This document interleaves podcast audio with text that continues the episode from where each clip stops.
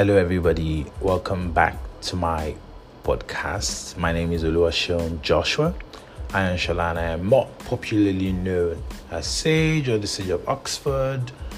Today on the podcast, I will be discussing something quite interesting, guys. So, I know I get a lot of calls. You know, people are writing tests and getting called for interviews and a number of us you know who share tips for candidates we've only shared tips from a candidate's perspective. So i wrote Olaniwun Ajayi's test um, i wrote um, Aluko test i wrote maybe Templars' test or did the interview. So i can only speak to you from my perspective as a candidate, right? And what I thought I did right and why I got called for the interview or for the test or why I even got the, the offer, right? So I thought that, and I've shared with you uh, earlier on on the podcast my perspective of what I think you should do or can do to ace either the test or the interview.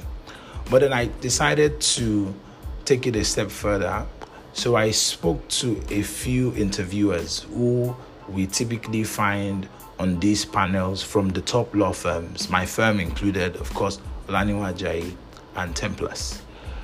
And what I have done is to pose five questions to them, which I know are going to be extremely, extremely, extremely helpful to you. So I need you to sit back, relax, take your pen and your paper, and so if you're currently or you have written a test, right, and you're about to take the interview for any of the top law firms, this is going to be extremely useful to you. If you're at the law school or you're preparing or you already did the interview in some other law firm and you didn't have this information, so this this you can take these lessons to the next interview. Extremely important, guys. So the first one the first one is that a number of you, I asked the interviewers that there's some candidates who disqualify themselves because they haven't interned before. And I am sure there's some of you on this podcast and you're in that same predicament, that same state. You've basically not even sent any application because you're thinking, oh, Jide is more qualified than me. I mean, if Jide is applying to this firm, I haven't done any internship. Jide has done seven. Do I even stand a chance? Now, I'm quoting one of the interviewers. Um, she said that, and I'm quoting the interviewer if I speak to a good candidate, I will never disqualify him or her solely on the basis that they haven't intended before. So carry that that's and that's a fact. So according to her, she says that if you've done your research and you're able to demonstrate knowledge of the firm, knowledge of what is going on in the industry, you know, some little bit of commercial awareness, and you're very outspoken and confident that she would not, you know, disqualify a candidate or judge a candidate solely on the basis that they've not intended before. In fact, she went on to say that most times the best time to interview is at NYSC level because the expectations are not a lot and that they in fact expect you to learn much more on the job than what you're bringing to the table. So you should definitely start dusting your CV if the reason why you haven't applied is because you haven't intended before. I am telling you as a matter of fact that it doesn't matter. So let me just rewind a little bit. Am I saying that interning doesn't have any advantages? No, that is not what I'm saying. She, in fact, noted that if you're an outstanding intern, that will count for you. The other advantage that interning would have is maybe, and you, you should think about it, the, the other advantage that interning will have will be that those who have interned in a law firm before will have you know relationships within the firm and then they can probably get tips within the firm that will be useful to them now so so but it definitely doesn't disqualify you as a candidate. Now, the second question which I posed to one of the interviewers is that is it compulsory for a candidate to have a question at the end? Oh my God.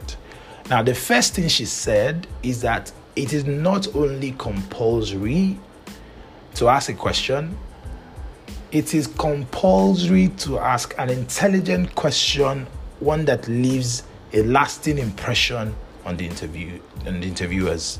So there you have it.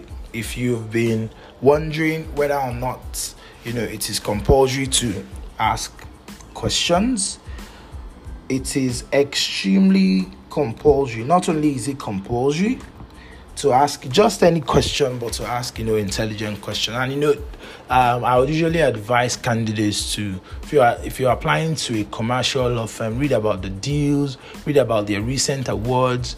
You know, you can ask questions along whether there will be rotations. You know, whether you're allowed to, um, you know, do some work in corporate, commercial, and litigation.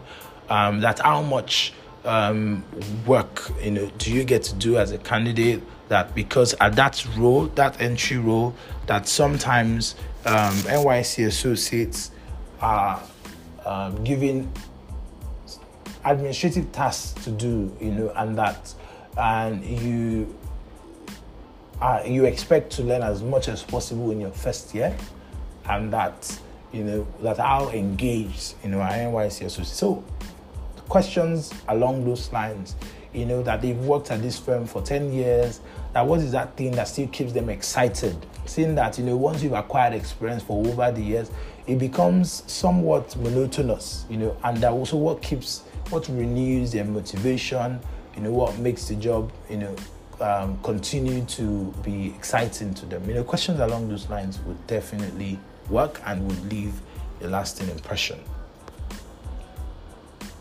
So, the other question that I asked one of the interviewers is, and this is extremely important for anybody who's um, applying to a top law firm, that I asked them how much about the firm does the interviewee, you know, or, or how much about the firm does the interviewer expect the interviewee to know about the firm. So, and then at, this this time I spoke to um, one of I mean again um, one of the interviewers, a guy said one during the last um, I think last year's interviews that a candidate noted that the firm, this particular firm, had won an award. I think it was an IFLR um, award, um, um, Firm of the Year award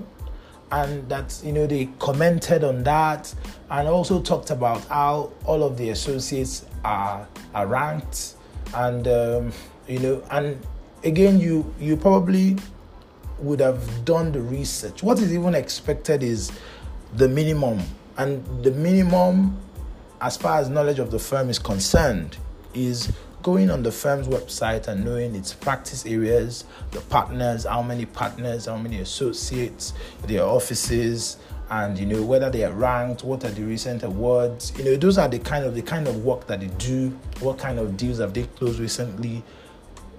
That is what is expected when they talk about knowledge of the firm. And of course, the question which would demonstrate your knowledge of the firm is why A and O why Olaniwun Ajayi, why BNI, why UBO. So that is where you demonstrate you.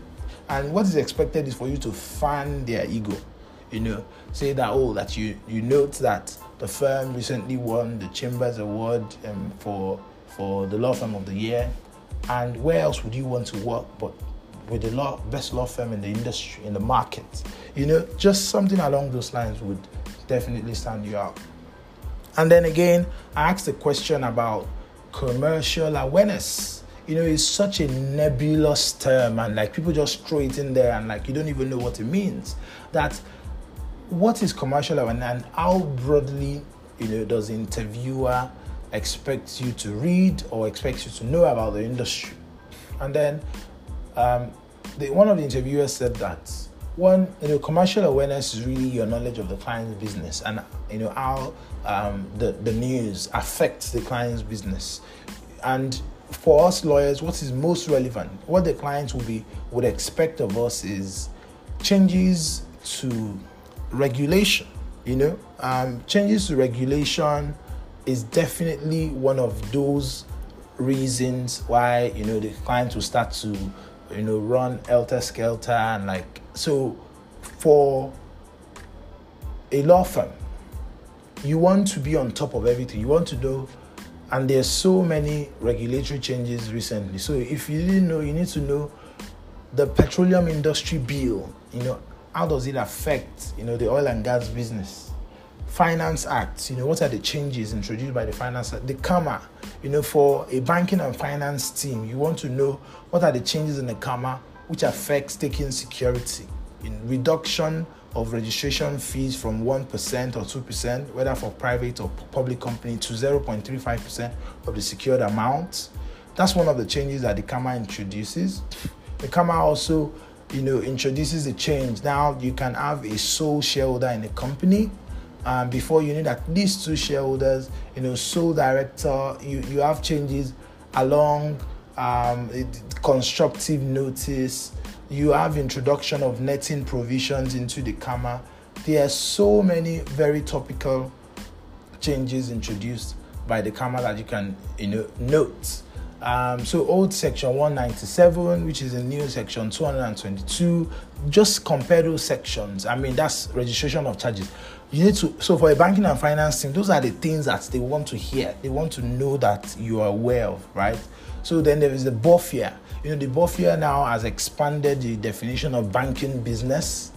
The BOFIA has expanded the definition of other financial institutions to include payment service solution provider PSSPs. So what does it mean? It means that you know your Kuda, your I mean Kuda it's a it's a, it's a microfinance bank. So OFI has always applied to microfinance banks, but the likes of maybe PiggyVest, right? As an OFI, they, there are new compliance you know, obligations by virtue of that expanded definition, which will be expected of OFI. So you want to show knowledge of and changes in law, how it affects our clients' businesses, and then you want to demonstrate that during the interview. So extremely important.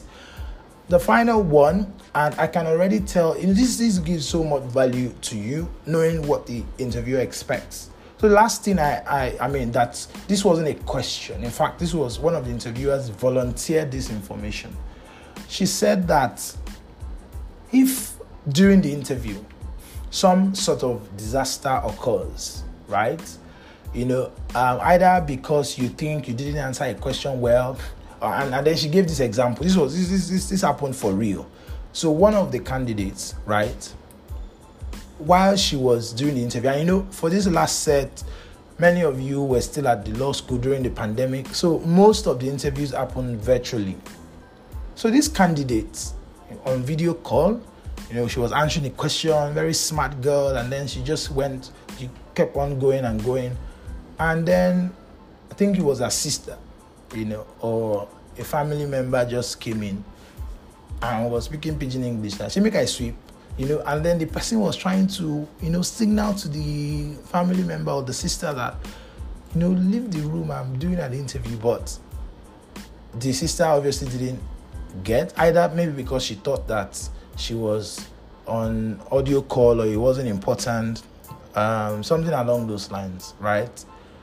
But when she finally was able to ward off this you know um, person the person left the room that she continued with so much grace. You know it is she said you, you need to comport yourself you know just stay composed and make sure that you don't let what you know that seeming disaster throw you off balance you know so she continued and she kept answering the question and, and that's because really those things you know can happen right and no sensible or reasonable interviewer is going to just mark you down based on something that was absolutely beyond your control So if something of that nature happens, just carry on. Then the other thing that can happen is that you think that you did not answer a question correctly. Now, what do you do?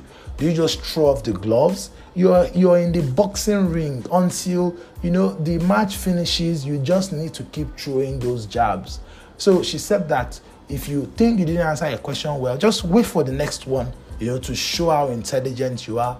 Don't give up until the interview is over. So you can even be in that pre-prepared question that you'd ask them at the end that you use to show how intelligent, how aware that you are. So you can take the advantage, you know, of that last question, and it's going to turn out great. So I hope this was very useful. If you have any specific questions, please reach out to me. I haven't done like um, this um, the podcast in a while, so um, please, if you have any content ideas, send me a voice note or you send me um, a DM on Twitter. My Twitter handle is OJ Ayanshala, and on Instagram I am at oj.ayanshala. So you can reach out to me on LinkedIn as well, Oluwaseun Ayanshala Sage. So I am going to um, be very glad to hear from you guys. You know, what are the things that you want me to talk about? It doesn't have to be about law. It can be about you know just career development and talking about you know self development generally, and any topic you think I should address. I'm very I'll be very glad to speak to you. So um, again, I guess I would catch up with you guys on the next episode.